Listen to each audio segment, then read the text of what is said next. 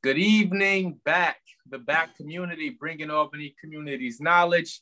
Uh, thank you for tuning in with us uh, tonight. Tonight of all nights is a uh, a night, could be looked at as a night of celebration, uh, uh, could be looked at as a night of healing. Either which way, we will get into that topic a little bit later.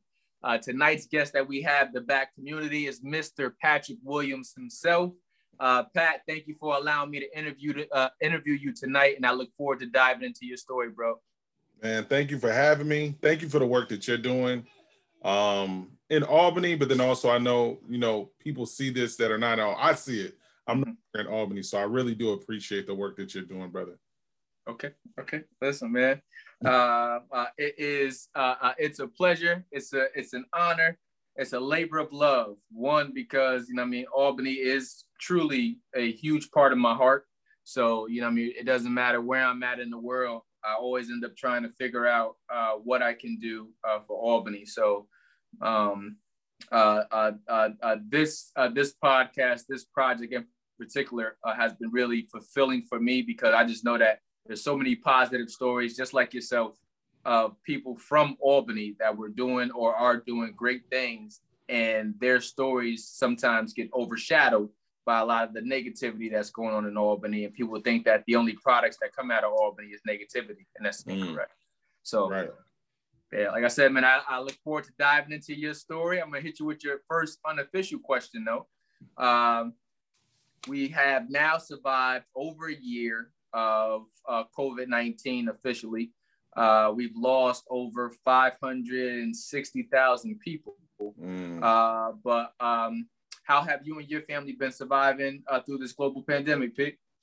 Um, we're okay. So I, I don't, you know, me, it's me and my wife and our two, mm. two children. We have a three-year-old, um, almost he'll be four in September. And then we have a one-year-old mm. well, um, and he'll be two in July. Nice. So um, all of us, we're, we're house hunting, which that is a whole Mm. market right now is crazy. Mm-hmm. So, you know, we're trying to, you know, we're trying to get in because we definitely need some more space. And, you know, that's been it. I work in the school system. So I'm in Trenton, which is the capital of New Jersey. It's very much similar thing about Albany. It's very similar to Albany and its makeup. Um, and I work at, you know, I work for the Trenton School District as a school social worker. So this year has been very different, and it's been very mm. tough in, in the in some ways, and then easier in other ways. So it's hard to do this virtual learning thing. Mm. Um, a lot of a lot of my fellow teachers, fellow educators are, you know, really, I would say just really holding it down the best they can and really doing the best they can with this virtual learning. Um, me as a social worker, I do, you know, individual, um, individual uh, counseling for students. Um, my wheelhouse is older kids. Mm. This year, um, I got pulled out of the high school, and now I'm doing elementary all the way up, right? Okay. And that's been different. It's also been kind of just heavy sometimes, because you get to you get to know these kids and you get to know their parents, and now with new challenges, like I got, you know, you have some parents that, you know, they they, they require assistance, and it's like, mm. there's only so much you can do. There's only so many resources you can give folks. And it's kind of like everybody's been hurting, especially in the beginning of the pandemic. It was kind of hard because everybody was kind of struggling.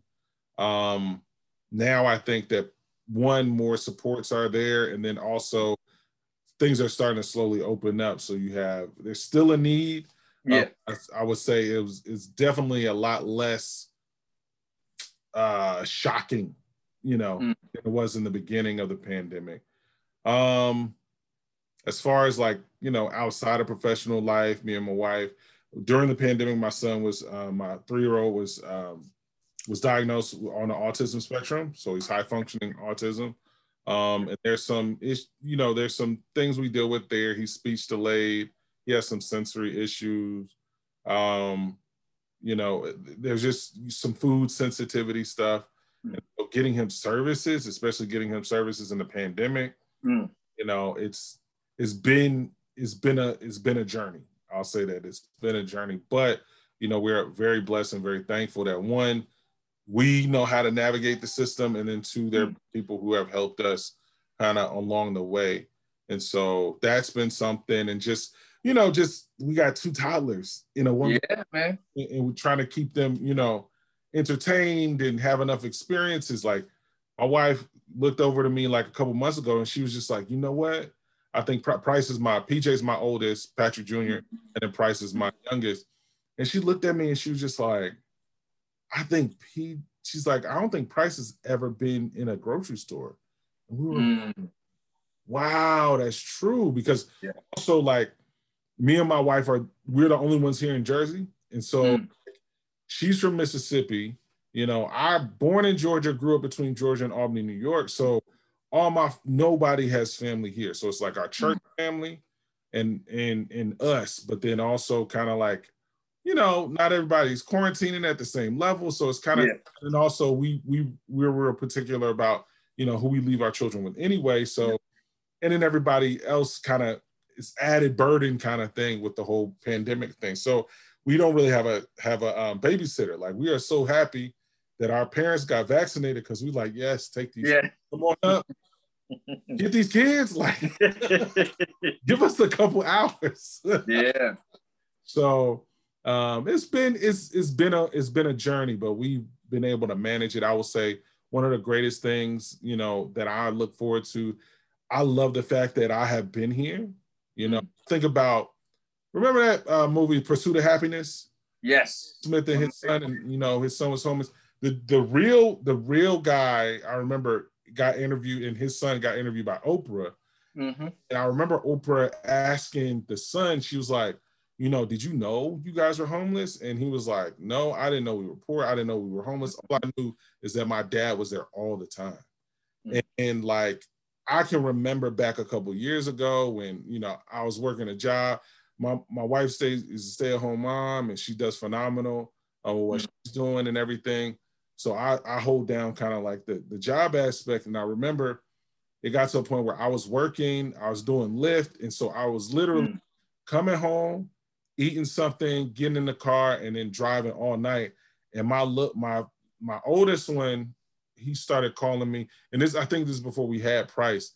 My, he I left so much, he started calling me bye bye instead of, mm-hmm. and that hurt me. And so one of the greatest things I could say about this pandemic is like, I'm home.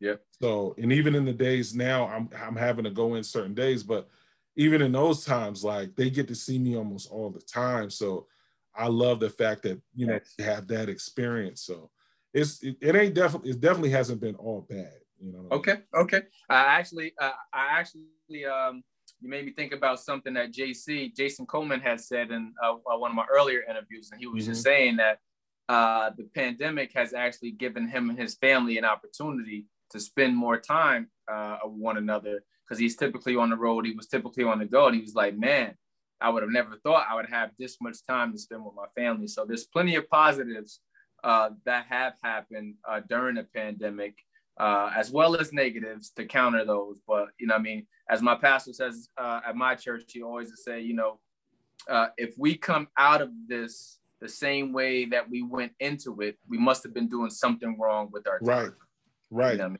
So, but yeah, there's, uh, uh, we've been blessed uh, through the pandemic, um, uh, both uh, uh, through negatives and positives, but we've tried to find some creative ways uh, uh, to come out of this better.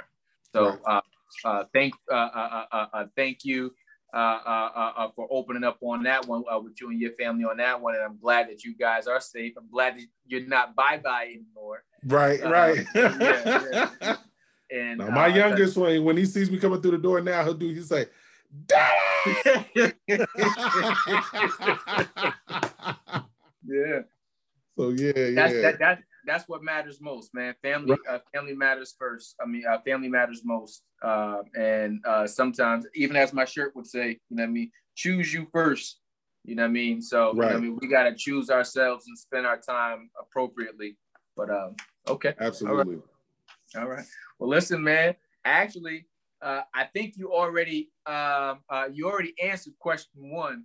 So, uh, yeah, you yeah, you answered question one. So I'm going to hit you with my favorite question that I ask all interviewees Um, uh, uh, Pat, what's your favorite place to visit in Albany and why? Oh, man. So it's changed over the years. It's changed over the years. When I was living there, it was um, Soul Kitchen. I, I I would expect that from you. That Soul Kitchen. That was my. I mean, that was my hangout spot. That's where I got my. You know, that's where I got my start in writing poetry and spitting and performing. Um, now, if I'm coming back, I would love. And I hated that we couldn't do it last time, especially having kids.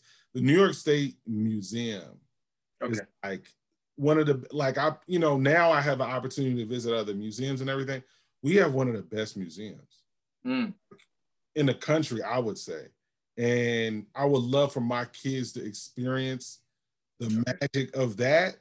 And also, you know, the carousel up mm. um, under the, um, uh, uh, on the on the State Mall, um, mm. on the top of the, what is, is that the, is it in the egg? Yeah, it's in the egg, right? Yeah, I think, it's, I think it's in the egg, yeah. Yeah, yep. So just that, like, I think, that's one of the things I definitely look forward to. Um, besides like my mom's house, obviously, like okay. my mom's house. Um, and she lives in North Albany now. Um, but like, yeah, those places I would love to, you know, allow my my, my children to experience that, you know. Okay, okay, okay. Uh, that has been um, uh, a, a place that was picked a lot among, uh, I think uh, you might be interviewed uh, uh, number thirty for season one. So oh, wow, uh, okay. that has been a heavily uh, picked uh, uh, area. So I okay. have heard plenty of the story, so I understand why that's a favorite for you as well. And um, yeah, I, I wonder if the sandbox is still over there, man, that, that, that little park over there. Uh, on the outside, because now that that was my spot. It was like put out there, and we gonna play tag, and uh, you can't uh, you can't um, touch the sand. If you touch the sand, you out. So oh. I was I was never that I was never that gifted or agile. So all the other kids, they could jump from one joint and be, and I was too scared. I'd be like, "Whoop! I guess I got caught because I, I ain't gonna make it. I ain't gonna make it." But yeah, oh, man. Mm-mm. Let me see. All right, Patrick Williams, I'm coming back to you. Uh, thinking of your younger self, mm-hmm. the younger version of you, what is something you wish someone would have told the younger Pat Williams? Oof.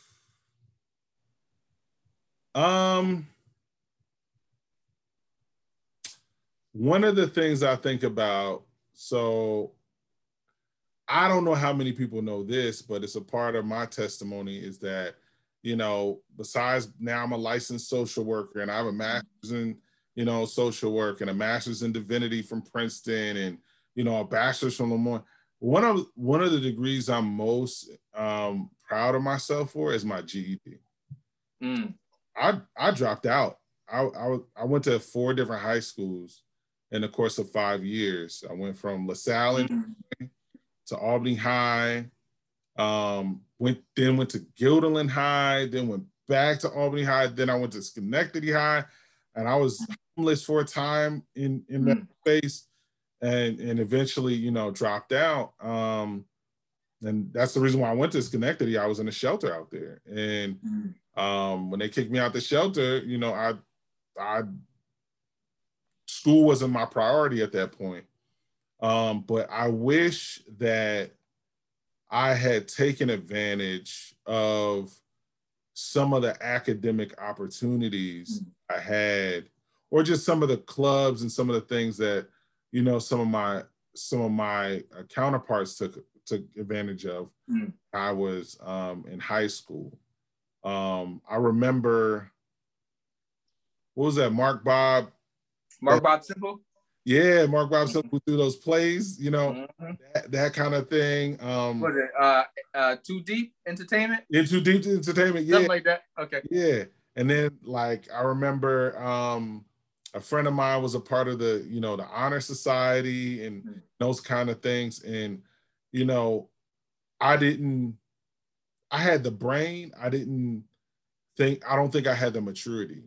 And I think that, and I didn't necessarily, my my, my mother at the time was um, disabled, so I didn't necessarily have all the support. There were people who definitely stepped in. Uh, shout out to my godmother, Akua Gibson, who took me into her home, you know, and, you know, my sister, uh, my god sister, Imani and Naeem. Uh, but, you know, I didn't have all the exposure that I, I, like one of the things I tell people, I'm a musician in my heart. Not in my hands, but definitely in my heart, I'm a musician. But I wish that I had a, like, you know, taken full advantage of some of the, Uh, you know, the music classes, or I went, I frequented the Equinox at some, mm. some point, and, you know, they had guitar classes and trumpet, but I wasn't concerned about that at the time. So mm. I wish I had taken full advantage of some of those opportunities. Okay. And, and, and I mean, and, and uh, to be fair to yourself and giving yourself some grace too, it's kind of hard to focus in on, on, on that aspect of life, you know what I mean, the um, electives or the different things that we can add to us when we got real life situations in front right. of us. Absolutely. Like, I might not have no electricity at home, you know what I mean? It was like, like you said, there was a time period where you were homeless. So I can only imagine, you know what I mean? Like I tell, I tell anybody, uh, and I've been, and I've been saying this from the time period that I finally made it out and I got the confidence to be myself. It was mm-hmm. just like, you know, the kids in the inner city are some of the most gifted kids. Yeah. You know what I mean? Uh, because of what we have to face. You know what I mean? You got to face homelessness. You got to face uh, things with uh, with your parents. You got to face streets and the gangs outside. You got to face the fact that we might not have as much money or resources. You got all of these different variables, and then we're still expected to produce educationally. We're still expected to be, you know what I mean, um, uh, um, have good morals, have good standards and all mm-hmm. these things. And it's just like, it's kind of hard to focus in on those things when I'm worrying about how I'm going to eat at night. Right. When I'm worried about, I don't have no electricity. You know right. what I mean? I used to tell a story. It was like, it was a, there was a time period uh, where I didn't have any electricity. Right. Mm-hmm. And mm-hmm. I remember uh, taking um, the, uh, uh, the, uh, a long yellow extension cord from the basement. And we mm. lived on the third floor at the time. And I ran it all the way up uh, uh, to the third floor. Wow. And uh, I put extension cords through every room in the house. So we had electricity, you know what I mean? Right. Uh, but it was just like, you know, those types of experiences can either uh, uh, make and shape you mm-hmm. or break you. Right. You know what I mean? And it's just like, but I always tell people, it's like, imagine the things that we have to uh, um, experience on top of the fact that you're asking me to pr- produce my best self academically. Sometimes right. it's about uh, what comes first, and my priorities are uh, my self-preservation uh, comes first, and, and that's a last resort. And it, I hate to say it that way, but sometimes those situations take precedent over, like you said, you wish that you had the exposure to do those uh, uh, more artsy things with the music, the hands-on things, because You, you had the love for it, but at the same right. time, I had some real life situations in front of me, and I'm trying to do it. And as young people, we just aren't as, we don't know how to be as supportive um, as we could be. And I've learned that right. growing up, you know what I mean? Right, and that, I will say that too, like, you know, I experienced bullying and all of that, and I will say, you know, and even, because my, like I said, I was back and forth my whole life. So mm-hmm. every time I moved back to Albany, my mother was in a different apartment. We were in a different neighborhood, and I was in a different mm-hmm. school. So mm-hmm. I attended the same school twice in Albany, uh, except for, you know, Albany High. And then when I got to the high school, like, I'm coming from the country. Like, mm-hmm. I'm coming from Georgia, but not like Atlanta. I'm coming mm-hmm. from my grandparents' house. Like, we we had a family farm. So, you know, clothes were like, if it's clean, mm-hmm. and it didn't have no holes, you were good. You're like, mm. nobody was, you know, some people, as long as you had like a pair of Nikes, and didn't have to have, do the Jordan mm. Air Force Ones, mm. you had a pair of Nikes, that was kind of it. You had, a, mm. you had some socks or whatever, maybe some Nike socks, like mm. really check in for fashion like that. And then I move up to Albany, and it's like, you ain't got yeah. Tims? Wait, what are what are Tims? What do you mean? What are, you don't know what Tims are, and you don't. And then, you know, that was around the time mm. my mother was getting sick. So, you know, we really didn't have that much. Um, so it was, you know, it was, it was kind of heavy. Yeah. It was kind of heavy. But I would say, you know, to, to piggyback off of this question, I would tell my younger self it does get better. Mm. And then also, and this is something that I took, took me years to learn. Failure is not something you are, it's something you do. Mm. And for years, I'm talking about almost till I was thirty years old, I thought of myself as a failure. Mm. Period. I was in, I was in Princeton Seminary, you know, in class, you know, or in, in at the lunch table with somebody from Howard and somebody from, you know, uh, from Morehouse and somebody from Spelman, and then there's somebody who, who went to Harvard and somebody who went here and went there. And I'm, you know, I, I'm from Le Moyne College, like this little school in Syracuse nobody knows about. I wasn't a valedictorian and all of that. So I always felt like if I'm here, I'm here out, out of the pity of someone else, because it couldn't have been on my own merit or something I did for myself. And then I'm not good enough because I know I'm a failure. So even the good things that happen, they happen in spite of being a failure, not because I'm not a failure. You know what I mean? Yeah. And I remember sitting in a college course, and um, Donald mm. Capps, God bless his soul, he passed away um, years, a couple years back, but they used to call him Easy A Capps. Mm. He give you an A, like, no matter what, he's gonna give you an A in his class. But he came up in the era of Vietnam. He told us why. He was like, very soft-spoken dude. You had to like lean in to hear him. And he, you know, he told you why um, he came up in the era of Vietnam. And so as a professor teaching college kids in Vietnam, if they if they flunk out, they're eligible for the draft. Mm. So they, like, there was professors that said, I'm going to give my kids an A no matter what. Mm. And so he took that, you know, as as kind of his pedagogical, you know, mission all along. So if you sent him in a paper, he would write all over it, you know, give mm. a critique and, oh, this book, you can think about this. What if you're thinking about this? But in the end, he's going to give you an A in the class. Yeah. He, um, he, we were sitting there reading a book he wrote called Losers, Loners, and Rebels.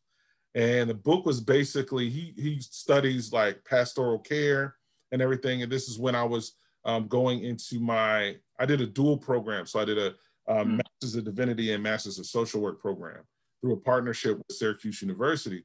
And so this was one of the courses at the seminary that I had to take as a part of the, the social work program. And so this is, I think it was Pastoral Care of Men or Pastoral Care of the Life Cycles. And there's this book we had to read, Losers, Loners, and Rebels. And it's all about basically this idea that like a lot of people who go into clergy or a lot of people who are in leadership, especially in clergy, are either one of three categories, losers, loners, or rebels. And then it looks at the life, and, they, and it examines other people like James Dean and, you know, these other people that, you know, he knew. Um, but he said something during the, during a class one day. He was like, you know, we're he's mumbling, we're like listening, like, and, and I remember I had zoned out. I'm looking at my book or I'm on my computer taking notes or whatever. And he said, failure is not something you, you are. Failure is just something you do. He said, everybody fails, but that doesn't mean you're a failure. That doesn't mean you're a failure. And I remember hearing that, and it was like chains started just break. Like I felt like mm-hmm. chains started breaking off me. And this was like thirty years, man, thirty years. Because at, mm-hmm. at some point I thought, you know, as a kid, sometimes we internalize the yeah. messages our families tell us and all that kind of stuff. And you know, there was a running joke in my family about how lazy I was compared to my cousin who was who was very studious. And they, even now they call us ha hot dog hamburger.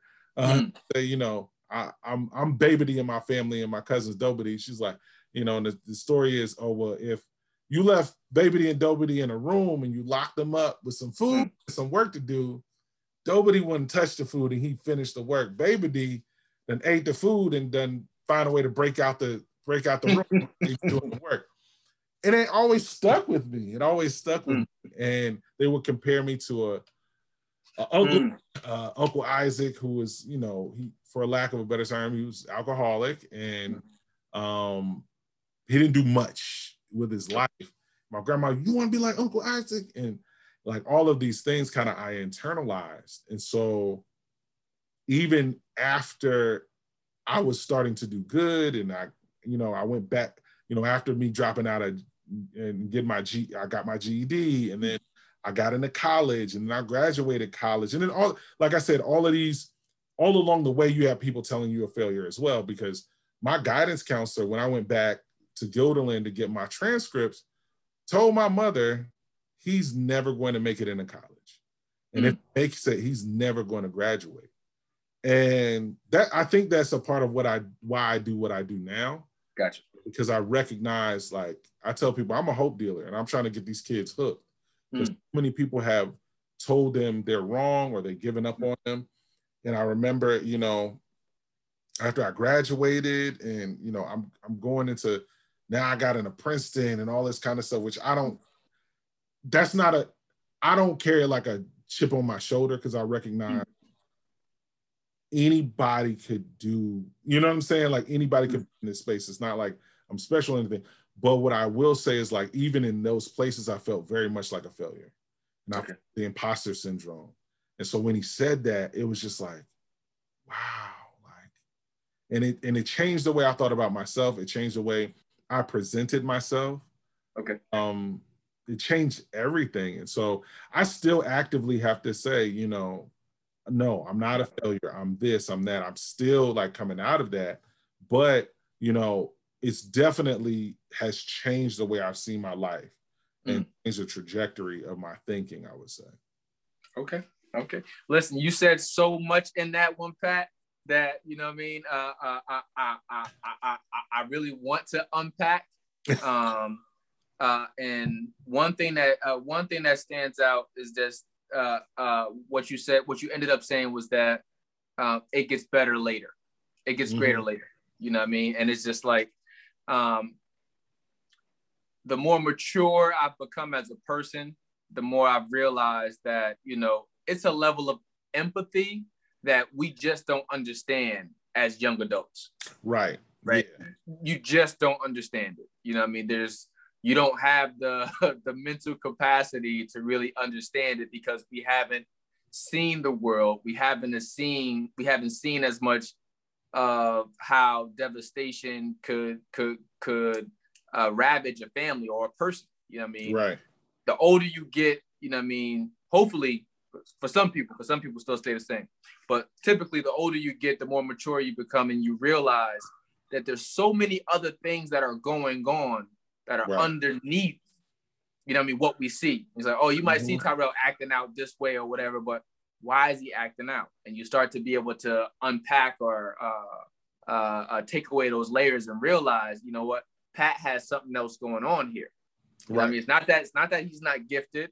It's not that he's not uh, uh, just as brilliant as everybody else, but it's like, I got these other things going on on top of the fact that people have been telling me my whole life that, you know, I'm just gonna be this type of this type of person. And it's like, right. we have to go right. through this whole process of unpacking that. And also, you know what I mean, getting to a point of realizing that God designs each of us uh, uh, for a particular purpose to do particular things. And if we realize that it gets greater later and we keep doing the work, you know what I mean, uh, we'll get to the greater later. But a Absolutely. lot of times we don't get to the greater later because it's just like, you know, nobody cares. Uh, I don't see any future in it. And there is a lot of lessons in pain. Mm, period. Yeah. Yeah. Yeah. Yeah. But no, I didn't even know your story. I'm over here just like, damn, Pat's got a dope ass story. And, and, and, and, and, and, and, and I hate to say dope, like in a sense of like uh, overlooking the hardships uh, uh, that it was, because I know it wasn't nothing dope about that you're going through it. But when you look at the fact that, you know, I had so many things writing me off, yeah. and I found a way to uh, to take my negatives, to take my experiences and, and produce the man that I am today. It's like, imagine what I could have done with the same level of confidence that I have now if I had that and the resources then, if I right. had the people strategically around me to do that. And so many of us, that's what we're missing. That's what we're lacking. And it's just right. like, but a story like yours would be able to resonate with so many people because honestly, it's just like, yo, that story is a common story.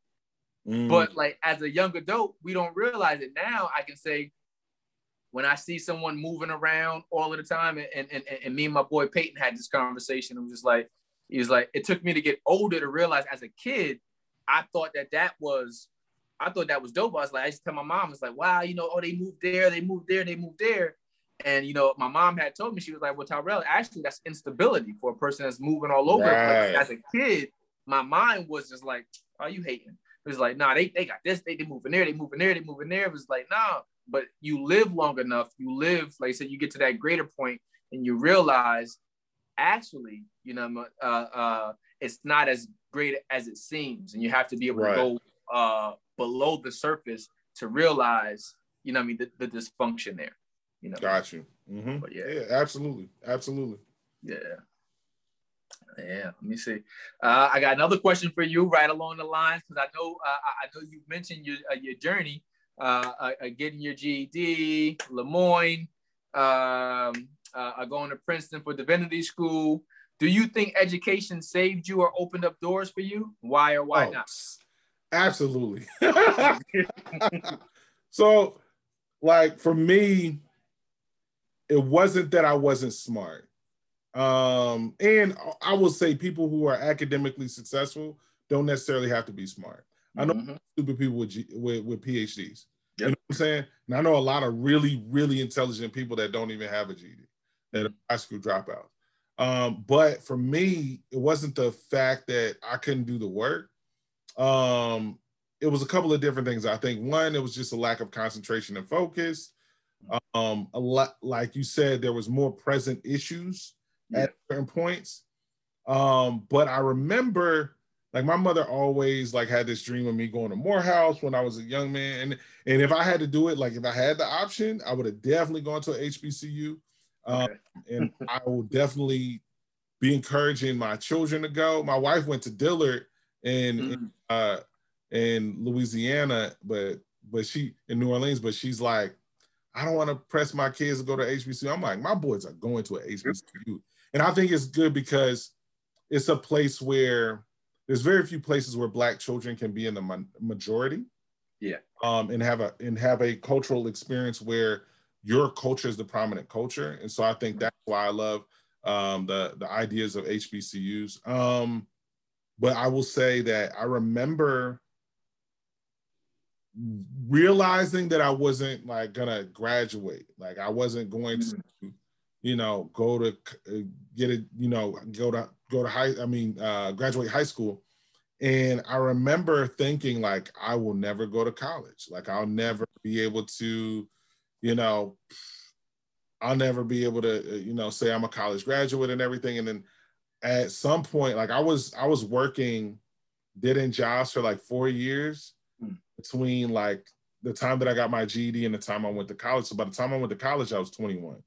Hmm. Um, But I will say that I remember my first semester coming home and just having a very different outlook on life. Mm. Um, I'm, I don't say that everybody should go to college because I'm, you know, mm-hmm. I understand college is not for everybody, but you should have some kind of, you know, advanced education after high school. Because I feel like, and, and college affords you the opportunity to try out adult life. Yes.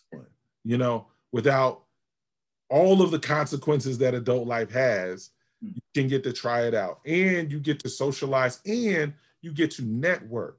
Like I think a lot of us, sometimes we don't get the the the, the networking piece and the kind of setting you up for the future, right? Mm-hmm. So now the students that I have, I just talked to one of my one of my former high school students who's now a college student. And I just told her, um, you know, about an R A position. She's like, well, I don't know if I'm gonna do it. It's my senior year next year. I was like, listen, mm. that could set you up for an R D position in graduate school. And then you could go get your classes paid for because you're an employee of the institution. Like, you know, and it's all of these hacks and tricks that like we learn by the time I tell people, like by the time you know all of it, you're graduating, yeah. right? But it does give you an opportunity. Like if I, listen, if I knew what I knew then, like if mm. I knew now what I knew then, I would take that refund money, I would bank it and buy a property. And I would have flipped that property because at mm-hmm. that point, the interest rate was the like the lowest interest rate you can get is a college loan. So mm-hmm. get a get a multi get a two-family property, flip it, or live in one, rent out the other. At this point, like the understanding of how wealth works and how business works and how, you know, these th- these institutions, we have more resources in these institutions than like while we're there than ninety-nine percent of the world. Yeah. So like I gotta I got to go to Ghana in my graduate program for almost three months. Mm. And when it was all said and done, I might have spent like one hundred eighty dollars. Nice. Because the college subsidized it. I know people who parlayed, you know, their degree into a scholarship program or into, you know, or into another P H or P H D or whatever. And now they're, you know, they're academic hustling. And I'm like, you know, that's, I think the act, it, it gives you access. Yeah. It gives yeah. you access on a level that I don't, that you don't always have access on your own. Right.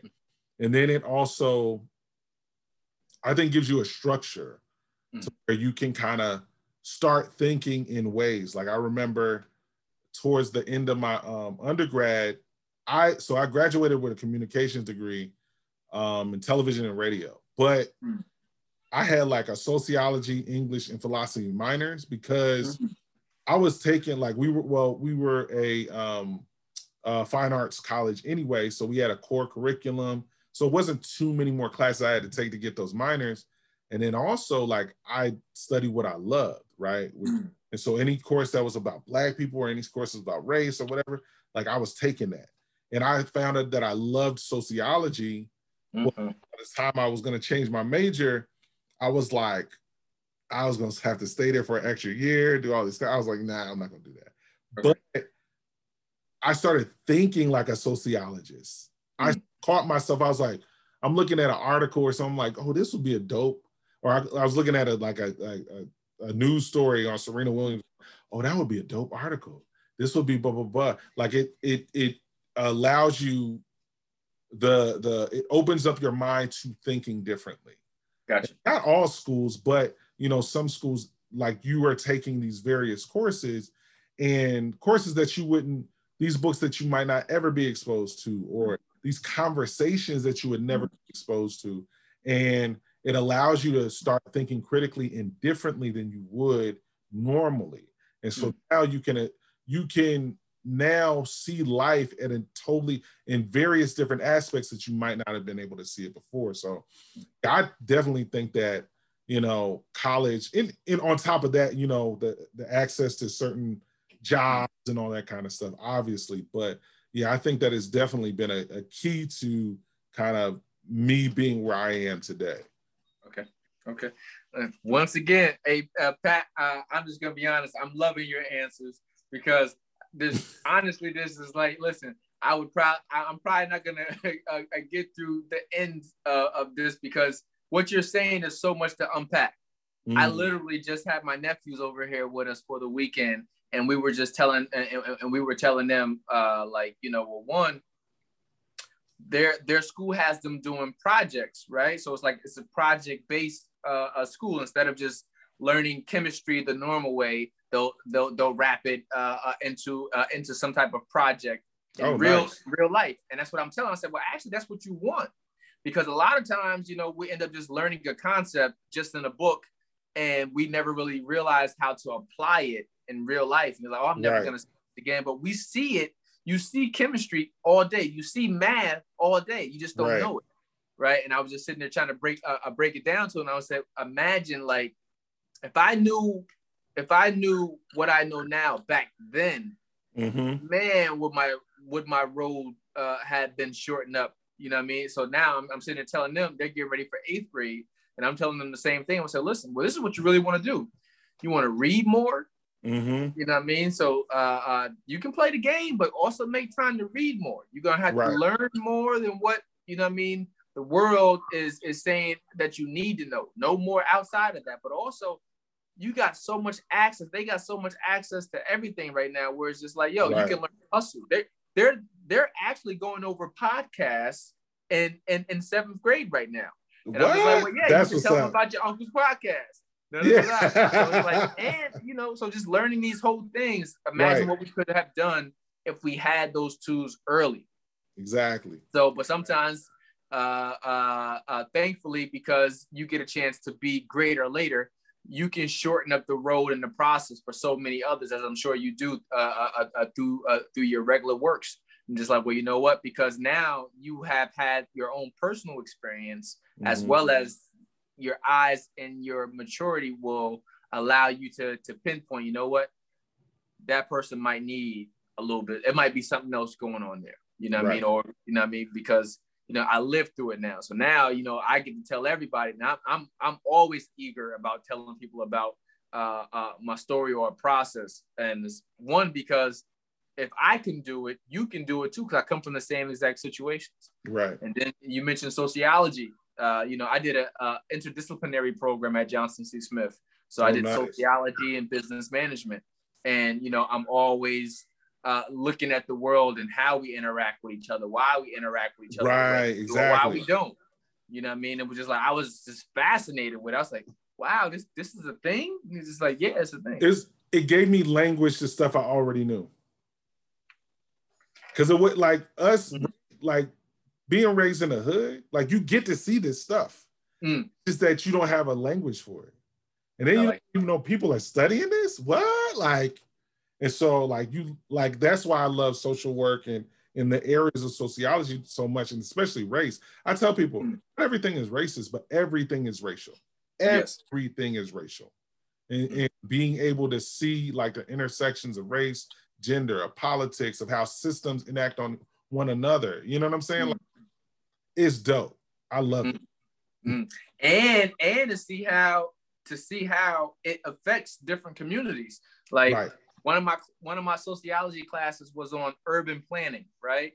Mm. And in it, it just talked about um, uh, one of one of the topics was was how the urban areas end up getting like the older and stale products, right? So mm-hmm. one, they get it at a higher rate, right? They get it at a higher rate, and then they end up selling these older and stale products to the community, because most of the people who live in these communities don't have cars or access to go to the grocery right. store or to a Walmart and stuff like that. So like you said, sociology gives you a language to stuff that you have already experienced. Right. But you never, you never had the words for it. Yo, right. I, I promise you, as soon as I learned that, I came back home. I went into the grocery store, and uh, I mean to the corner store, and I started looking at all of the dates of the products in the stores. Now, mm. mind you, I'm I'm cool with the owners of the store because I studied Arabic. So right. those were those were my guys. But at the same oh, really? Time, That's yeah, interesting. Okay. Yeah, but at the same time, I was insulted because I started looking at the dates on it. Some of the stuff was already stale, uh, so it, it had already expired, and then and then they're selling it at a higher rate. You look at products like Pepsi and stuff like that; they'll end up buying it cheaper because it's closer to the expiration date, so they get mm-hmm. it cheaper, and then they still mark up the price, and we pay more for it than what right. you would pay if you went to the grocery store. And from that point, like I had never bought anything like that from out of uh, uh, um, uh, one of the corner stores again. And it was like, I learned that through sociology. It gave me a, a gave me a language to speak on things that I didn't even know right. I was already dealing with. So I love what you just said with that. Yeah, it's called a poverty tax. It's the same thing as like when you go into the corner store. So we used, and we weren't as cultured back then, so we used to call them the high beep shop. But mm-hmm. like you go into the cor- corner store and you buy a two dollar something, but you got a credit card. Mm. Like, nah, my friend, we can't, we, we got a we got a five dollar limit, mm-hmm. ten dollar limit or whatever, and then we'll charge you an extra fifty cents. Well, that's illegal. Mm. And you never see that happening happening outside of black the, the black mm. and black communities. You never see it happening in like the Guilderlands or, mm. you know, the, the Lathams. Like you won't see that. You'll see that, you know, on Grand Street, you know, mm-hmm. Pearl Street. So it's a it's another tax that you're placing on poor people on top of, you know, on top of everything else. Mm. So, mm. yeah, there was, uh, and I, actually, I want to say what is the guy's name? Something Rochester, but uh, uh, he had a book on the black tax. And, mm-hmm. and he starts just talking about all these additional ways uh, that black people end up paying more over time just because of their rates. Right. It was just like, yeah. Well, yeah, man. Well, let me see. Uh, and uh, this will be an interesting one too, uh, because I know uh, uh, you went uh, you went to a lot of different schools um, uh, uh, uh, before you ended up going to college. Uh, do you feel that you were ever uh, uh, miseducated by the public school system? Um, oh yeah. Uh, if so, uh, uh, how did you recognize the miseducation? Oh, absolutely. I remember I got into an argument in class with my. with my um, social studies teacher about the mm. ways that they taught about uh, the European slave trade. Mm. I remember that. And we were talking about, oh, well, you know, they migrated to the, I was like, no, they didn't migrate. Mm. Um, they were taken Bruh. and forcibly like, well, let's not, a, mm-mm, let's mm. not call, let's not, you know, call it a forced migration. And I remember like getting into it with, so I thought, and And especially when I was in Guilderland, um, Guilderland was very racist. Mm. To say very racist. As a matter of fact, I had what I later recognized was a panic attack when I went back years later mm. um, to watch my um, God Brothers Moving Up ceremony, but it was in the Guilderland uh, gym, and just the experiences that I experienced there. I recognize now that what it was was a panic attack. I didn't know what it was then, but I just felt really anxious. I had to, I walked out of the gym. I had to leave because I was like, I can't deal with this. And so many people. And so, uh, but I remember one being, so Guilderland, I think they had around that time, around two thousand students, and the students of color were about thirty, thirty mm-hmm. period. And that's not black, that's black, Asian, whoever, like uh, Spanish, whatever. It was just thirty of us. And then on top of that, almost all of the teaching and leadership were white. I think I had one English teacher who was a black woman, Tanya Manning, a shout out to her. But, um, and then I'm coming from Albany, right? Mm-hmm. Albany High. Um, so I remember really being like targeted. I, my first day, I was thirty seconds late to a class because like, I didn't know the school. I literally, I wasn't dawdling. I was getting to class mm. over. Um, and I remember like the teacher telling me I had detention. And mm. the way I thought about, all right, the way I thought about education is we're a partner in this learning thing, right? I'm here. I'm coming here to get knowledge. You're coming here to bestow knowledge or bestow some kind, some kind of wisdom so that I can use it to whatever. So I consider myself kind of like a partner in learning. Mm. Um, they did not consider me like that. And most teachers, like now working with, you know, educators, I understand like, yeah, most teachers aren't going to consider you like that. Most teachers like, I'm the adult, you're the child, this and then the third. So I remember getting this detention, um, Uh, the ten, and it was like, like I said, the first day I got, she's like, oh, you have detention. I was like, oh, no, I don't. No. And I wasn't being defiant. I was, I, lived, I was like, oh, no, no, no, I don't. I'm new. Like, hey, mm. new my first day, came in here thirty seconds late, literally thirty seconds late, whatever. She's like, oh, no, you have detention. I was like, no, no, no. I'm like, I'm new. Like, I don't know the school, whatever. She's like, oh, well, do you want to have a conversation with in the front office? I was like, oh, yeah, cool. Like, it was very cordial. It wasn't doing nothing. And so she said, she sends me to the front office. And I remember meeting one of the vice principals who was racist. Both of the principals who I met ended up being very, very racist. Um, but I remember he he started asking me questions about where I came from and sizing me up. And um, he was like, uh, so, all, oh, yeah, you coming from Albany? Oh, yeah, Albany and everything. Oh, well, you, you know, how many kids does Albany have in it? Oh, you don't. Uh, okay, so how many floors does that school have in the center? So you mean to tell me you can get to where you have to get to in Albany, but you can't get here on time? Like he just, mm. you know, and then and then there was some straight mm. um, racial, like there was these kind of wannabe skinhead kids, um, and they would do racial, like straight up racial stuff. And I remember going into the office and reporting it. And um, the the office would say, like, what did so what did you do to provoke mm-hmm. me? Ain't that the worst? Call me a monkey? He called me a monkey. You do recognize it's a racial slur, right? Like, th- that's why he's calling me that. Well, what did you do to provoke him? Hmm. And so these things, like, will go on. And I remember at one point I was being targeted by a teacher, and I later found out. So basically, this teacher, I can I can almost guarantee you, she made kind of a pact with the principal that I would. That every time she sent me out, he would write me up. Mm. Every time she sent me out, he would write. And what they were doing is they were creating a paper trail. I know it now because I'm on this side of education. They were trying to create a paper trail. And towards the end of my tenure at in Guilderland, and it would be like, she would write me up. Literally one time, you know, another kid was talking. She's like, Patrick, go to the office. And the kid raises, oh no, that was me. That was me. I don't care. Patrick, go to the office. And I was like, what? And each time was more ridiculous. So I was like, in my head, I was like, this got to be like, now, Mm. it's got to be re- like they're gonna say side with me. And every time he was like, oh no, we'll just keep you here, we'll just keep you here for the some for the for the you know, go sit in, in school for the block or whatever. Mm. We're creating a paper trail. Towards the end of my tenure, um I was taking also I was living in Albany at the time, going to Guilderland, so I was taking two school buses two city buses to take a school bus to get to school. Um, I ended up waking up at like, I had to be at the bus at five fifteen in the morning mm. in order to get there on time. And so my towards my second year, I wasn't getting a lot of sleep. Um, I was missing at like, I think towards the end of it, I, w- I would come once a week because mm. I was just missing, you know, classes.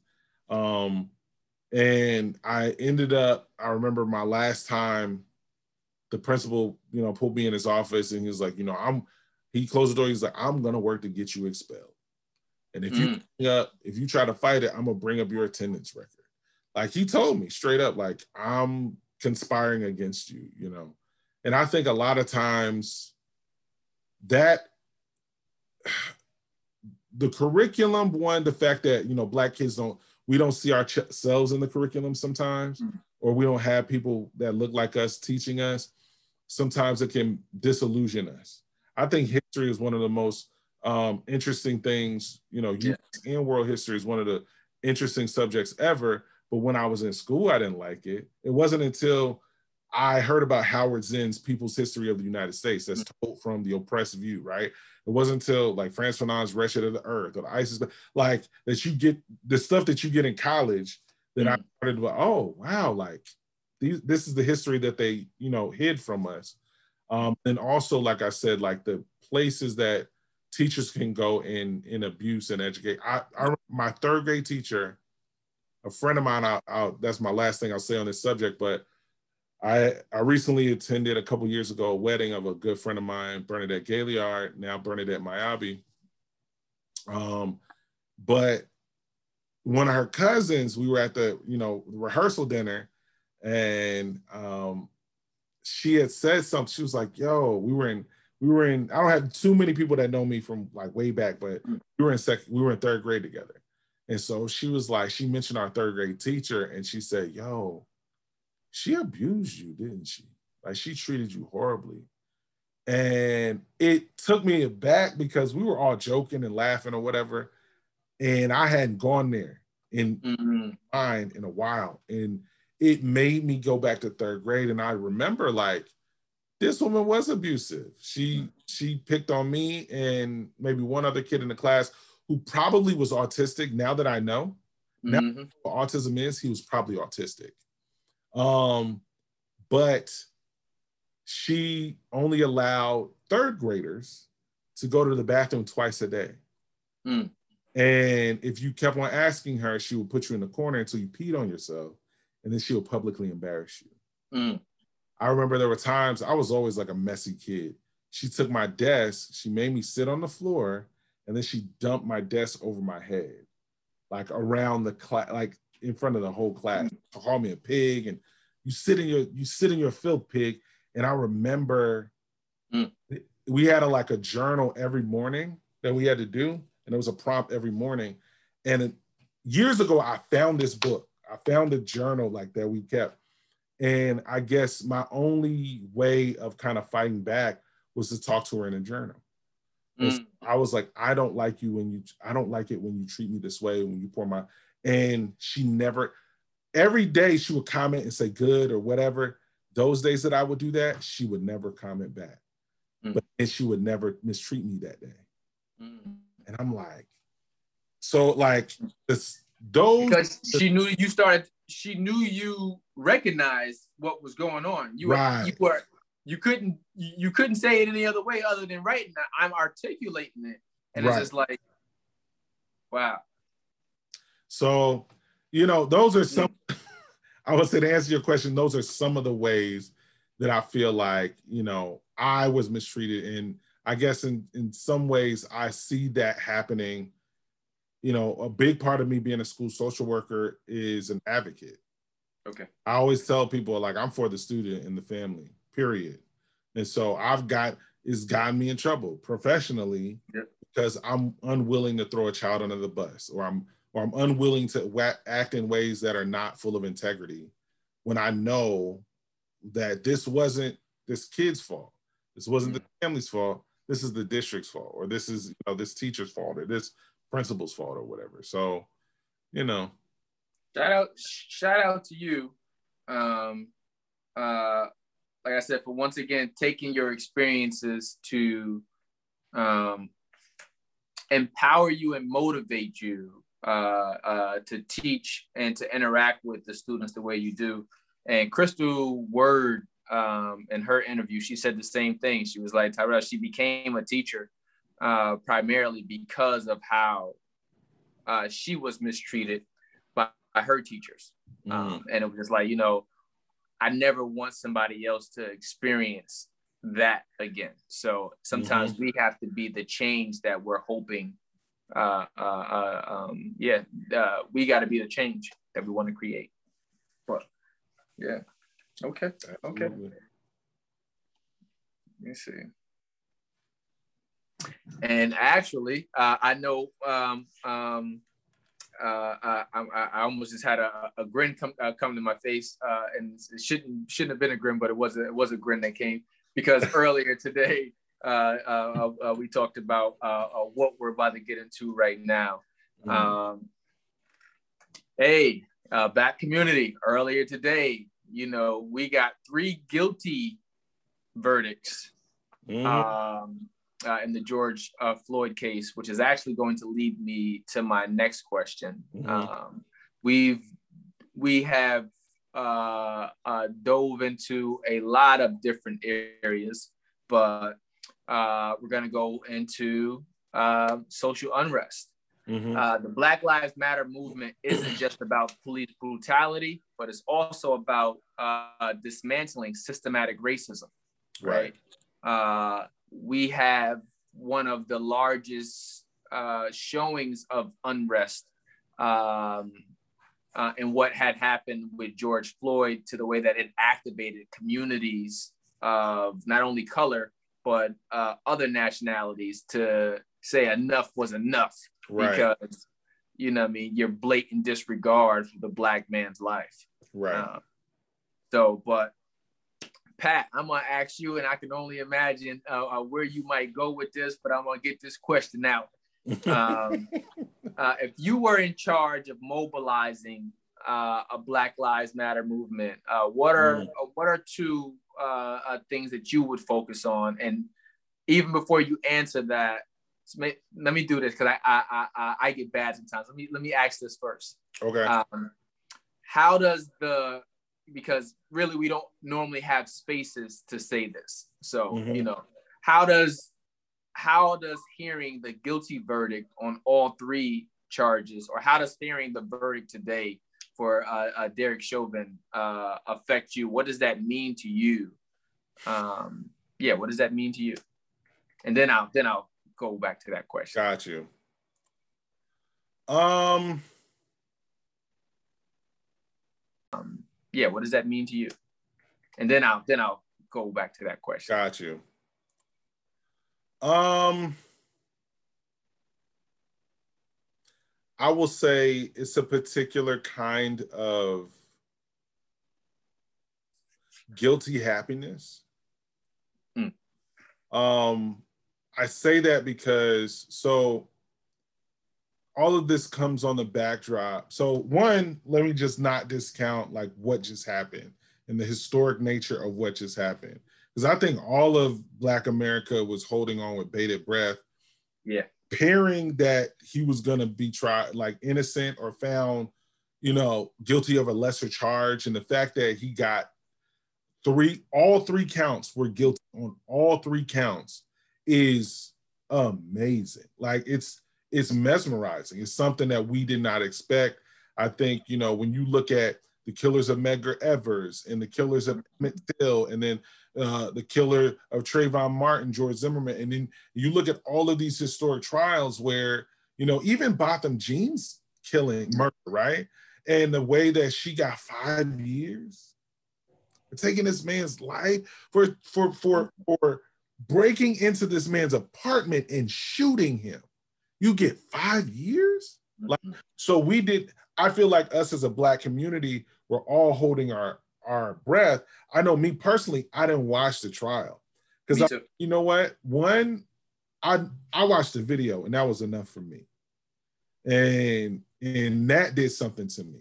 Like um, I I kind of a couple years back swore off of like watching the videos of Black Death, um, but now like even but the thing about George Floyd, which I think is unique, which we all experience, we're in the midst of a pandemic. Everybody was shut down. So it's almost like we were forced to watch this, right? And so you can't turn away. And so the fact that, yes, like this man has been tried, and now I don't, I don't know what the trials of the other three officers are, but I hope they get um, convicted of all their counts as well. Um, it it is something to be it's something to be said. I was on Clubhouse when the, mm-hmm. the um when the verdicts were being read, and I was in a room of lawyers and black and black people and everything, and just the eruption of people, mm. just people's elation, people's relief and everything. It was a good thing. It made me feel feel like the O J verdict. I remember I was mm. sixth grade when the O J verdict came out, and I remember how I I knew as a Black person I, I didn't even know why I was celebrating, but I knew I was celebrating, mm. which was interesting. Um, so I felt in that same space. But I say guilty happiness uh, because this was all on the backs of George Floyd dying, right? Not only that, we doggone near had to burn the whole world down in order to get this guilty verdict. Mm-hmm. The whole world had to, like, the whole world protested for months, for months, and we got a guilty verdict. Now, I will say this, but we also didn't get sweeping policy change. So the right. comments that uh, um, President Biden made, and no, he's not perfect, but I, I, I commend him for coming on national television and talking about how he was pleased with this verdict of this trial, and how he uh, talked to the victim or the, the family members of George Floyd, and how there must be sweeping changes, and how it must be on a federal level. Like, I appreciate that. Even if it's, I don't believe it's just talk, but even if it was, I appreciate that. It was a, it was something that Obama didn't do. Now, Obama couldn't do in the right. Trayvon Martin case. And I'm not gonna, you know, I'm not gonna knock it. Oh, he didn't say it because he couldn't. I understand, as Black folks, we understand that station, right? And also he made comments before the trial. But, you know, even him, he said, you know, if I had a son, he would look like Trayvon Martin. That's as far as he could go, but yeah. we we understood what he meant. But the fact that like Biden's going even further, I appreciate. I also, I'm also not disillusioned though. Yep. Because last week, while we were looking at this trial, we were also looking at the killing of Duante Wright and the young thirteen-year-old man who's police, you know, police. Mm-hmm. They claimed that he had a gun. Turns out he had his hands up when they shot him, and he was only thirteen years old. Like, so we're looking at these things in real time. So I can't be so elated. Correct. right? That I lose focus that they're still killing us. Let's not let's not forget uh, the video just that, that just came out about the the soldier, the lieutenant. Yes, yes, that was the third thing that happened, yeah. where they pepper sprayed this soldier yeah. over like a, an erroneous stop. Mm-hmm. And so I think about that. I think about that in light of, it's funny because on my Facebook, it, you know, you get Facebook reminders. So seven years ago today was was Easter Sunday, was Resurrection Sunday. Mm-hmm. And I just wrote a quick post because I was like, it's interesting that they have this African-American man, and in Jesus, he was an African, he was an African man who was crucified by the state, mm-hmm. state-sanctioned murder, and for crimes which should not have warranted any kind of death penalty. Now, Jesus was innocent, right? And then we are celebrating the memorial of that of that state-sanctioned murder. We are memorializing his resurrection, which is in a sense a vindication against the state that murdered him, and also a vindication of death itself. Mm. I find that all these years later, we're still having to celebrate vindications of death. Mm. And but the only difference is George Floyd is not gonna raise from the dead. Correct. He's not gonna raise from the grave. In a sense, we will. We have the opportunity to, right? And to, and to pick up our voices and to, you know, do, do the acts of social justice that we need to do. But it didn't bring him back. Like this Correct. Guilty verdict didn't bring him back. The money that the family got, like I'm I'm glad on both counts, but they didn't it didn't bring them back. And so I look forward to a day. And on top of that, I like I said, I have two little black babies. Right. I have three black sons, right? I was never more terrified. There's two times that I that I was just totally undone. One is when Eric Garner died. Mm. And it was something specifically, so I'm a Sigma, shout out, shout out, go mob to, to the good frat. Um, we had our centennial in twenty fourteen, mm. right? Now, I know you're Alpha, it's all right. It's, it's, it's all right, you know what I'm saying? Y'all got Martin Luther King, it's look, look, all right. Everybody's entitled to make mistakes, Pat, it's all right. Exactly, exactly. That's what I'm talking about. But It, I mentioned that because we we were celebrating Centennial around the time that Eric Garner died. And I remember coming back and my wife told me, she said, I don't want you to see the video. And we were engaged at the time, but she's like, I, I didn't want to show you the video because I knew you were celebrating. And when I came back up, like to watch that video, it did something to me. And not to say I ain't seen other videos, but the, the distinct thing I recognize in myself about Eric Garner is the fact that he was fifty-five years old. And at some point, I had thought in my mind that at some point I would age out of the crossfire. Like I would age out, like staring at the barrel of the gun, right? Um, I'm no longer hanging in the streets doing the things that I used to do with people. Like I ain't never, I was never no hard dude, but I hung around some folks that wouldn't do, you know, all too good. So it's like, I could understand if I got, you know, hemmed up then or, you know, as a kid.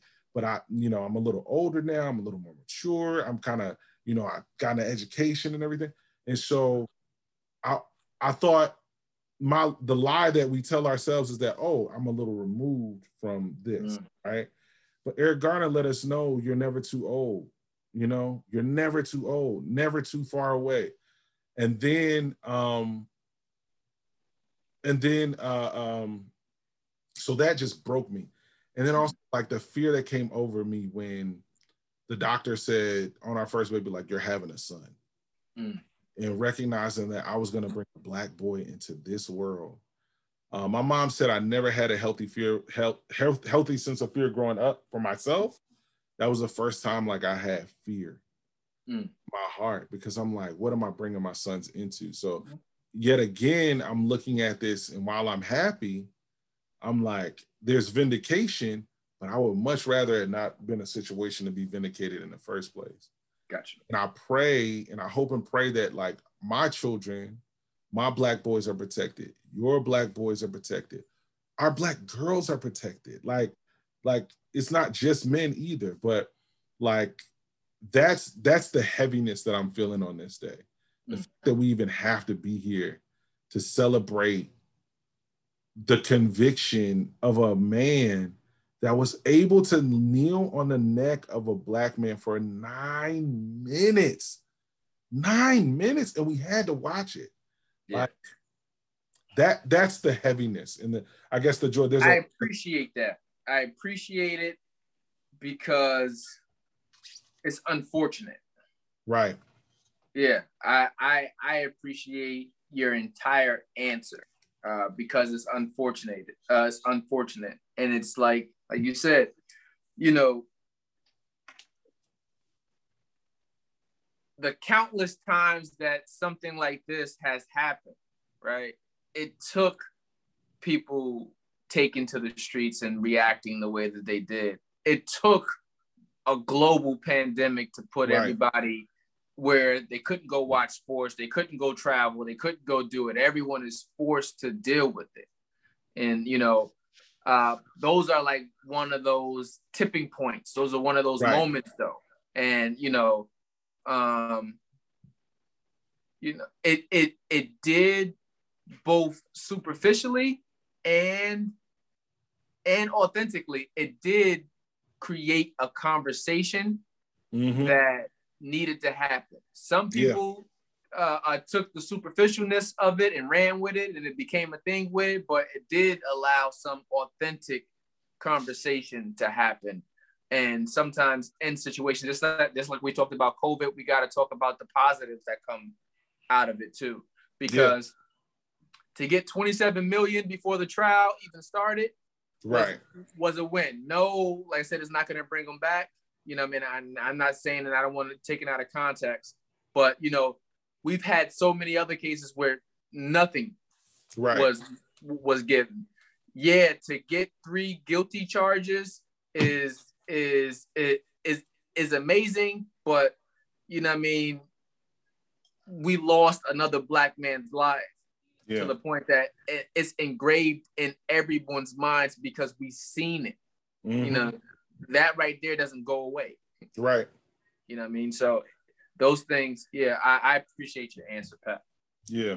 I'm still coming back to this one. Though. Okay. If you were in charge of mobilizing uh, Black Lives Matter, what are uh, uh, two or three things uh, you would like to focus on for the Black community? Or what do you think we should focus on collectively? Um, one, I think that we need to talk about a radical redistribution of wealth. Mm. So I always said in the pandemic, there was three things I feel like the policy should have, like the policies that could have had uh, a positive effect on us. And that was one, um, universal healthcare, mm-hmm. um, two, a living wage, and three, a mandatory uh, mandatory sick leave.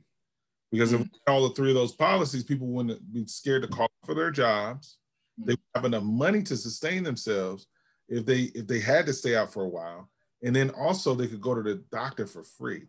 So you didn't have people who were, you know, working themselves to death, even though they were sick, or even though they're mm-hmm. contagious, to get these things. So I would say, like, in those spaces, just basic human necessities, which I, I outline as living wage, universal health care, um, job protection and sick leave. So those are one of some things.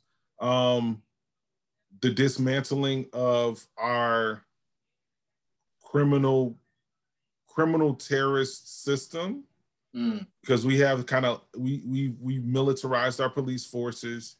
Um, we have let them loose on Black and brown communities. Um, I know that this presidency, you know, they're not for, they don't want to say, oh, abolish the police or dismantle the police. Um, I am. I'm down for it.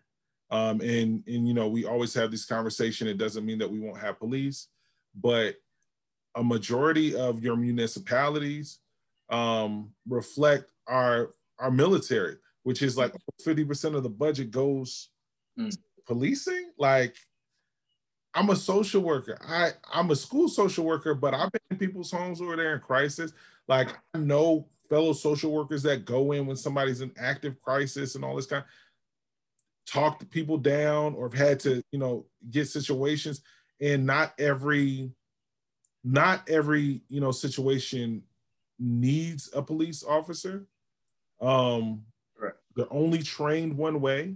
Police officers shouldn't be mental health clinicians because that's not their job, right?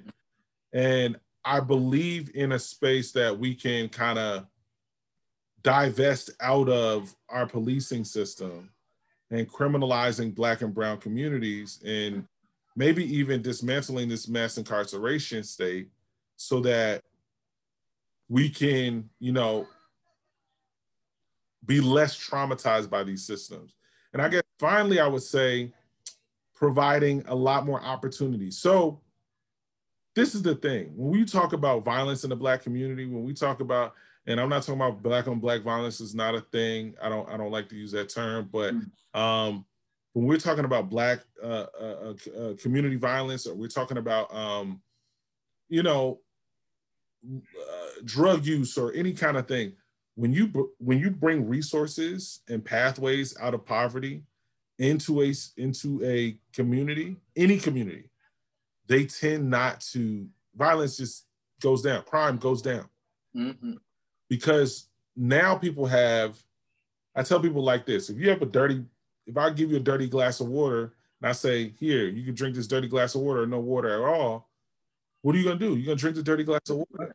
But if I give you an opportunity to say, hey, I can give you some clean water, then you're gonna drink the clean water. Like, you know what I'm saying? So I, I feel like if we have more opportunities, especially for young people, but for everyone, more opportunities for them to see different pathways to success and see spaces in which they see themselves in those pathways to success and supports to get them in those pathways and to keep them there, we'll see, we'll see a significant drop in crime, a significant drop in poverty, a significant drop in drug use and alcohol abuse and domestic violence. Like all of these things across the board will, will, will start to drop away, I believe. Okay. Okay. I like that. I'm over here. Listen, uh, I'm over here like, yeah, man, I like that. I like that. I like that.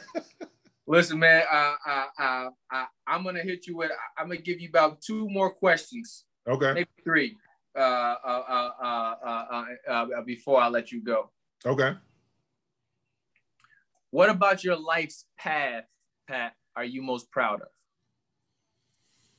Mmm. My my fan my me being a father and a husband mm. by far. Um, I tell my wife all the time, I'm striving to create a to be a father and to be a husband and to create a blueprint that I've never seen. I've never seen. Um, being raised as a you know by a single mom. Um, shout out to my mom, Deborah Williams. She's still in Albany. You see her. You. Stay six feet away, but give her some love, give her some money, uh, y'all out there. But now she, you know, she struggled, and I see. And also, my mother was was one of the champions. I've seen her do activism work since I was a kid. So, like struggling and striving for Black people, right?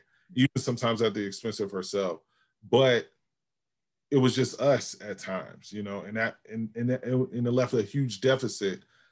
I'm most proud that my children will never know what it is not to have a dad in their life. Gotcha. Right? I'm most proud that I'm trying my best, and I'm not always perfect, but I'm trying my best to be an attentive, you know, husband full of integrity, somebody that my wife can not only love, but also be proud of, right? Um, and in areas that we need help, shoot, we need help. Going to counseling, doing whatever, like, okay, like I'm being down for the hard work of marriage, because marriage, boy, mm. no. listen, listen, listen. I'm over here like, listen, counseling, uh, uh, I mean, uh, even externally, the amount of work that you got to do, not, uh, not to jump in and take over, but that's, like Jay-Z said it, that's some of the hardest work you, you will ever have to do. Right. You know what I mean? Right. It forces you to look at yourself. It forces you to bring out the best in yourself to preserve the sanctity of probably the best thing that ever happened to you. Right. And so, like, for me, that that question is easy. We, me and my wife, and I'll leave it here, me and my wife always talk about, like, okay, the social justice, like, activists of, you know, yesteryear, like the Malcolm X's and the and the M L Ks, and mm. her theory is, like, they were they were failures. And I was like, wait, first time she said, I was like, what are you talking about? She's like, look at their children. Mm. Their children, like, don't, they're they're suing each other. They don't barely talk to each other. She said, if if mm. change the entire world, but then your family unit falls apart, you didn't succeed. And I was just like, dang. And it made me reevaluate. And it's that's that's and it's right. Not only is she right, it's also scriptural, right? Mm. Our first, you know, as a as a and I'm or I'm an ordained, I'm an ordained reverend, I'm an ordained elder in my church. Our first ministry is our family unit. Mm. So it can't be out of balance, right? And so it's easy for me to say, yeah, that's that's what I'm most proud of. I'm most mm. proud of being a dad. I'm most proud of being a husband, you know, and I I don't take those jobs lightly at all. Mm. Mm. I thought I thought I thought Patrick Robinson uh, before you was was my favorite interview. Uh, uh, uh, Patrick Williams quickly becoming my favorite. Let me see, man. Uh, how has traveling, uh, traveling, traveling impacted your worldview? Oh. Okay, so I'll give you an example. Me going out of the country, and I haven't been out much, um, but I, I always go back to Ghana because it was an opportunity for me to look at myself in a different light. Um, so I, I'm always feeling like I'm, I'm very like pro-Black, and, you know, for the diaspora, and and I still am. Um, but I, you know, I always thought, you know, we are all one Black people, right? Across the world, no matter what, this and that and the third. And I remember when I went to Ghana, it was like, I had this idea that I was returning home, mm. right?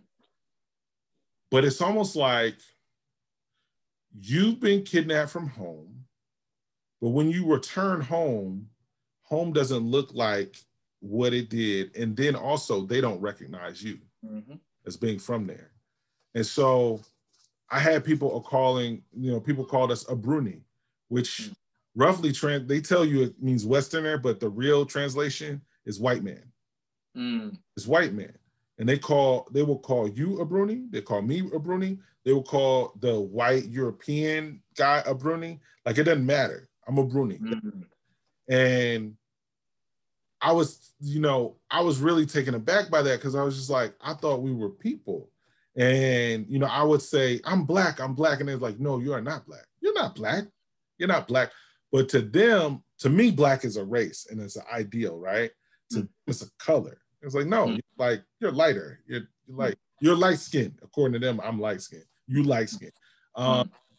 But after having conversation, also, one last thing I would say in this country, and it's, and it's really good that it pertains to this. In this country, I'm always almost seen, almost always seen as Black and then male, right? Mm-hmm. Those are my two identities that I show up with in any anytime I walk in the room. I'm Black male. Um, and sometimes male goes first, sometimes Black goes first. Mm-hmm. And sometimes they walk in at the same time. But rarely do I ever think of myself as American. Mm. I went over to Ghana, I was American first, and then I was male, and I was not Black. Mm. I was just like, wow, like being able to experience that from the other side made me kind of understand, and um, their connection to lineage. Like one of the deacons in the church, um, he is Jamaican. He, when I told him my father was Jamaican, I'm Jamaican, I'm Jamaican, now listen. He'd never been outside of Ghana. His mama got Ghanaian, daddy Ghanaian, grandma, granddaddy, all that. But because they have a deep understanding of lineage, mm. he actually told me the story of the first missionaries that missionized, Presbyterian missionaries that missionized Ghana, right? Mm. Basically, the Europeans came over there, talked to the chiefs and said, hey, this is Jesus, you know, y- y'all should y'all should holler at him, right? Mm. This was like, all right, we believe you, fam, but our people ain't gonna believe you. So you need to bring us over somebody that looks like us that can mm. story to our people. And so they went over to Jamaica and got Jamaican missionaries. And one of those Jamaican missionaries is the descendant, he's the descendant of, this deacon is the descendant of that Jamaican missionary. Mm. In the lineage, he's Jamaican. Mm. No matter how many ancestors back. And it made me think about the ways that we we treat each other and the ways we would not treat each other if we if we understood that we came from the same lineage. Because mm. it's hard for me to de dehumanize you, to kill you, yes. rob yes. from you, rape you, or whatever, if I consider you my brother and sister, right? Mm. And we have a kind of this ethereal idea, but if we we need to really embrace that as a Black people, mm. and that was something beautiful. And one last thing was, um, I realized as a, I'm looking at it in Christianity, uh, in the light of Christianity as well, and I recognize, like, I've came to the decision that Christianity and capitalism cannot coexist. Mm. Um, because capitalism in its truest form, um, to break down kind of capitalism, in order for some to be rich, many must be poor. Be poor. Right?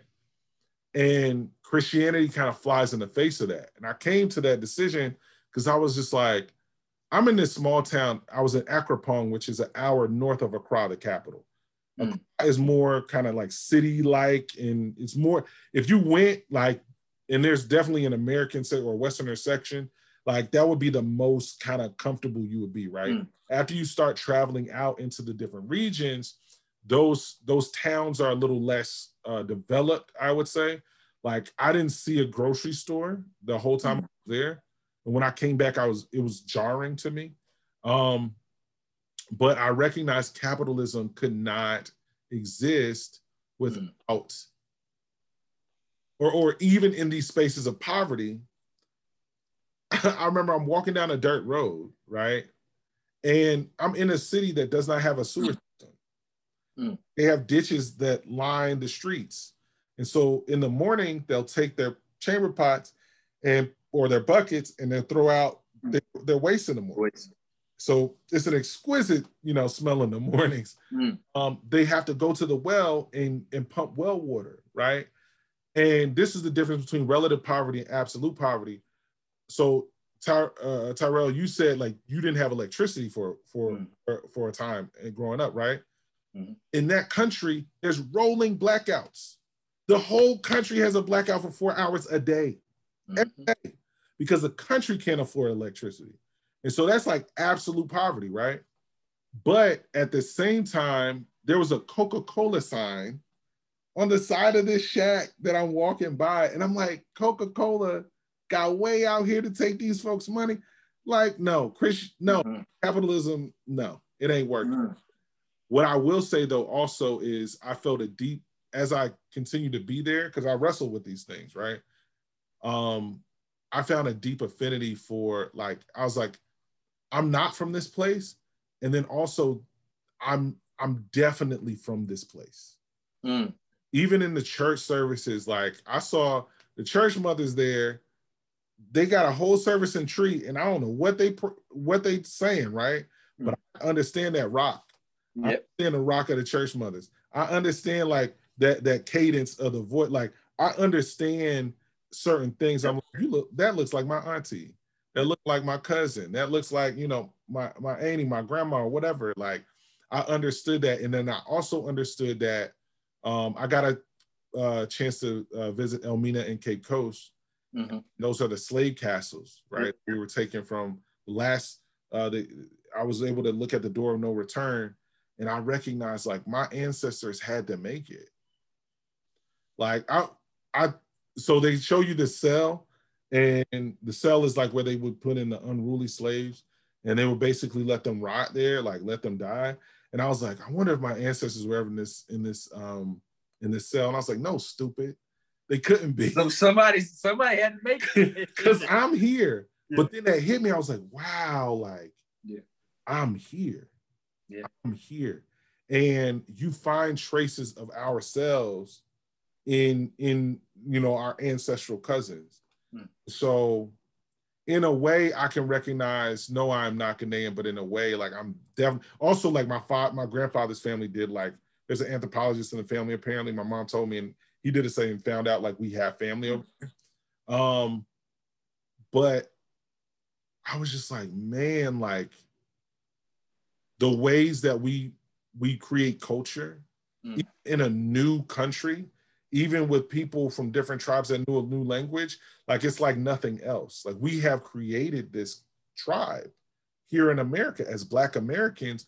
We, our ancestors have created this identity, and now the whole world wants to be like us. So there was a young kid in the, in the town close to when I was leaving, and he was walking by and I saw he had Brooklyn on his shirt.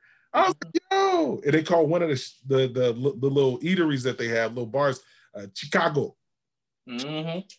Yep. I was like, so so it's it's a wanting to embrace. We want to embrace each other, you know, in, in a sense. And so I found like I, I finally reconciled this a very beautiful thing. I was like, you know what? Yeah, I am, I am, I am that, and I am not that at the same time. And I can be okay, because there is definitely a connection to the diaspora, even okay. through even through all of this. Even through years and generations of trauma, there's still this connection. It's a duality. It's a duality, right. And I'm gonna I'm gonna highlight three uh, uh, three areas that uh, uh, I'm gonna have to double back uh, uh, uh, to at some point, not tonight, uh, but financial literacy, mm-hmm. what we could do. Um, with financial literacy uh, uh, being uh, the bedrock or the foundation in urban communities, how much mm-hmm. that will change us, talking about financial literacy. Uh, that whole example of, uh, you know, what you could do with a refund check as opposed to buying a car, buying clothes and stuff like that. Uh, mm-hmm. 'Cause I know uh, on Earn Your Leisure, uh, one of the guys from Earn Your Leisure is uh, one of our um, uh, financial advisors. So, but nice. So, so we follow him all of the time. So, but one of the people he had was a gentleman who ended up doing the same thing. Uh, he took his he took his refund he took his refund checks and started buying houses uh, uh, and stuff like that. So, anywho, right? Couple couple of areas that I wish I, uh, I I had I had more time to dive into would be financial literacy, uh, uh, uh, uh mental stability, mm-hmm. because we talked about it, but we talked around it. Because, right, that's true. You know, I mean, a lot of it, a lot of the the issues, or that uh, the a lot of the issues that plague us, um, got exposed, especially with COVID. You right. know, what I mean, on a on a heightened level, and mm-hmm. as uh, as a social worker, uh, uh, you know, what I mean, as a reverend, you know, what I mean, uh, I would love to been able to uh, to dive uh, into that one a little bit more. And then the last one was cultural relevancy. You know what I mean? Just being mm. able to, like you said, that duality piece, right? Just like, yeah, I know that I'm connected there, but then I'm not there. It was like, it, it's not until you step outside of America that now you become an American first, then a man, then a Black man. You know what I mean? Right. It was just like, I lived in Morocco, and it was just like, you know, wow. Morocco changed my life, and I went to Morocco mm. after nine eleven. So after the time period where everyone is uh, uh, uh, uh, stereotyping uh, uh, uh, uh, uh, those from the Middle East, or, or Arabs, and you know, what I mean, it was all of that. Mm-hmm, just like, mm-hmm. listen, that experience changed my life to the point that I came back as a different person. I came back right. as a different person, literally, and it was yeah. just like those impacts, that connection. Uh, uh, because a lot of people don't even understand the, the history of Morocco, and it was like mm-hmm. how powerful the Ottoman Empire was in taking over all mm-hmm. of this joint. It'd be like, you know, so I would have loved to, and as a as a fellow sociologist, you know, I just think that uh, uh, uh, we would we would make for great conversation. So yeah. I'm sure I'm sure we would uh, uh, have to uh, revisit that. Also, yeah. in, in in your project uh, uh, that's coming up, um, but um, uh, uh, uh, for uh, for a different uh, um, for a different reason. But Pat, it uh, uh, speaking to you has been refreshing. Oh man, God bless you, bro. Yeah. Same here. Like yeah. I, I, I appreciate this conversation absolutely, and thank Listen, let me just say one thing. I I appreciate, I, I said it in the beginning, but I really do appreciate what you're doing. It is very important for people, and especially young people. It doesn't like young people our age, older people, to mm. see somebody who is from the neighborhood, who who mm. who knows the knows the struggle, and who's able to not only overcome but also, you know, teach others how to do it. I have a line in a poem that says, you know, um, how does it go? I said, uh, uh, um, don't settle for there are, there's, there's making tsunamis with your words and, and monsoons with your ideas, and then swim, swim, swim there and then come back and come get us. Mm. Like, there's some people that are called to go and come back. And I see that you are one of those that are called to go and come back. So thank you for doing for doing what you're doing. Mm. God, God bless your work, sir. This is ministry, uh, whether you know it or not. This is mm, ministry. Mm. And, I, I, I, and, and I will willingly accept that. And um, I believe I know that and understand it to a certain extent. But uh, I truly appreciate um, the appreciation for it. And it's, like I said, man, it's a labor of love. Um, and I ultimately do know it's God's work.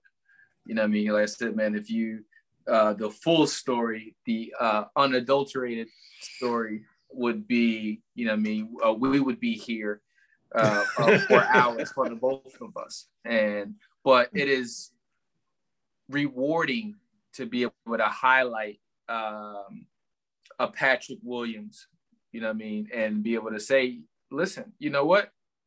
We got more in common than what you actually, than, than, than what the surface level would have you thinking. Mm, and that's yeah. what I learned in Morocco. It was just like, we have more in common with each other than what we actually think of. Right. Even in the hood, it's just like, you know, I grew up on one side of town, beefing with other people from the other side of town, but I was, we got more in common with right. some of the people from the other side of town. So it takes us to get to, once again, that level of maturity of realizing that, you know, we actually got a lot more in common with one another if we have the tools and the resources and the time to take the opportunity to listen. So Pat, right. thank you for, for sharing your story. Thank you for giving me the opportunity to listen. And the Black oh, community, man. I think that we've all been uh, uh, uh, blessed uh, with tonight's guest. So uh, Pat Williams, I really want to uh, say thank you again. Thank your wife. Thank the kids. Thank uh, you, my for, brother. Uh, uh, allowing me to steal you. Last question for tonight. Okay. If you are uh, uh, if you are reading any type of books, are you watching any type of pa uh, podcast? What type of oh. things are you uh, uh, staying into, social media accounts that you follow that you might be able to uh, pass on to the Black community to, to get us involved in some of that work? Yeah, um, hold on. I'm gonna pull this book out. I think I'm, uh, if I have it in here, man. Um, nope, I don't have it. But I will say with podcasts, um, check out The Nod. Um, they're we're doing new episodes, but it's a it's a podcast. They, the the tagline is Blackness Blackness's uh, greatest fans, and basically mm-hmm. study they explore everything Black. Um, I think one of their first episodes I found out was about like uh, grape soda, so mm-hmm. origins of grape soda, and then they got a, a Knuck If You Buck episode giving into the history of Knuck If You Buck. Like it's it's dope. Nah. Like, it's dope. Um, also, Uncivil. Um, Uncivil is by Chinchara Komenyika and Jack Hitt. They are not, not doing any new uh, episodes, um, but they are um, t taking history. If anybody's interested in like the real history of George Washington or mm. the real history of slave revolts, like that kind of stuff, like that's, that's, that's uh, what they're talking about. And there's one who they they really um, outlined the first slave ever um, recorded in this country, how and then how they took indentured servitude and they turned it into slavery through the court system. And so that that's really dope. Um, I used that for a teaching with high school kids uh, that I did, and they were they were blown away as I was. Um, there is LeVar Burton Reads. I don't know if anybody's interested in, a, yes, the Read a Rainbow dude, Butterflies in the Sky. Like, so he has a podcast where he reads these short stories. It's, it's like adult short stories, and they're dope, and they're super dope. Like I, I love, you know, listening to that podcast. Bronzeville is another uh, podcast is by um, the Tate brothers, Lorenz Tate and Lamar Tate. And then uh, they have um, Lawrence Fishburne along with them. And it's a, it's a audio drama about the golden age of Chicago, the black the black mm-hmm. Chicago called Bronzeville. What else? Um, is it the sixteen sixty-seven Project? Mm. Yeah, I think it's the sixteen sixty-seven Project. They have five episodes, but they're very informative, mm. um, talking about Reconstruction and, you know, slavery in America, but the way that they unravel it is just beautiful. Mm. beautiful. Um, can you tell I'm a podcast head? mm. Um, In the Dark chronicled this this uh, criminal case of this man who was convicted in Mississippi seven times and had his conviction thrown out because the prosecutor was racist. Mm. That's like season two of In the Dark. Um, K S C Lehman was the book I was thinking of, Heavy. Mm. K S C Lehman's Heavy. Heavy. Ta-Nehisi Coates' Between the World and Me, which I think is really... It was a it was a book that Ta-Nehisi wrote his son. Um, turned that into that H B O thing. Yeah, and then he turned it and then turned into an H B O. Yeah, but the book is it's like real thin, but it's mm. so, like it's so deep. It took me forever to finish it, just because mm. it's so heavy. And it had I think it's very relevant for this time when we're talking about yeah. you know police brutality, mm. race, and you know all of that kind of stuff. Um, The Bible. the Bible, people. Yep. yep. There's some dope stuff in the Bible. Listen, listen. Listen, listen, listen. I read the, the Bible. Bible. I read the Bible like y'all watch Love and Hip Hop. Like, there's some shady stuff in the Bible. Yep. So, yep. um. Listen, wait, wait. I, I, I'm not going to let you go away from that one. The Bible is dope, right? Yeah. And it's, and it's like, the same, it's, it's, it's, uh, and I hope I don't miss the thought where I'm going with it. It's kind of like, like the way we look at older people, right? We always be like, ah, oh, they don't know what they're talking about. Right, yeah, you know yeah. I mean? Like, actually, if you sit down and listen to the stories, our old, the, the old, our look, elders did the same exact thing. Grandma was throwing worse. that thing back uh, yeah. at the now Cotton Club. back here, her dad. Back.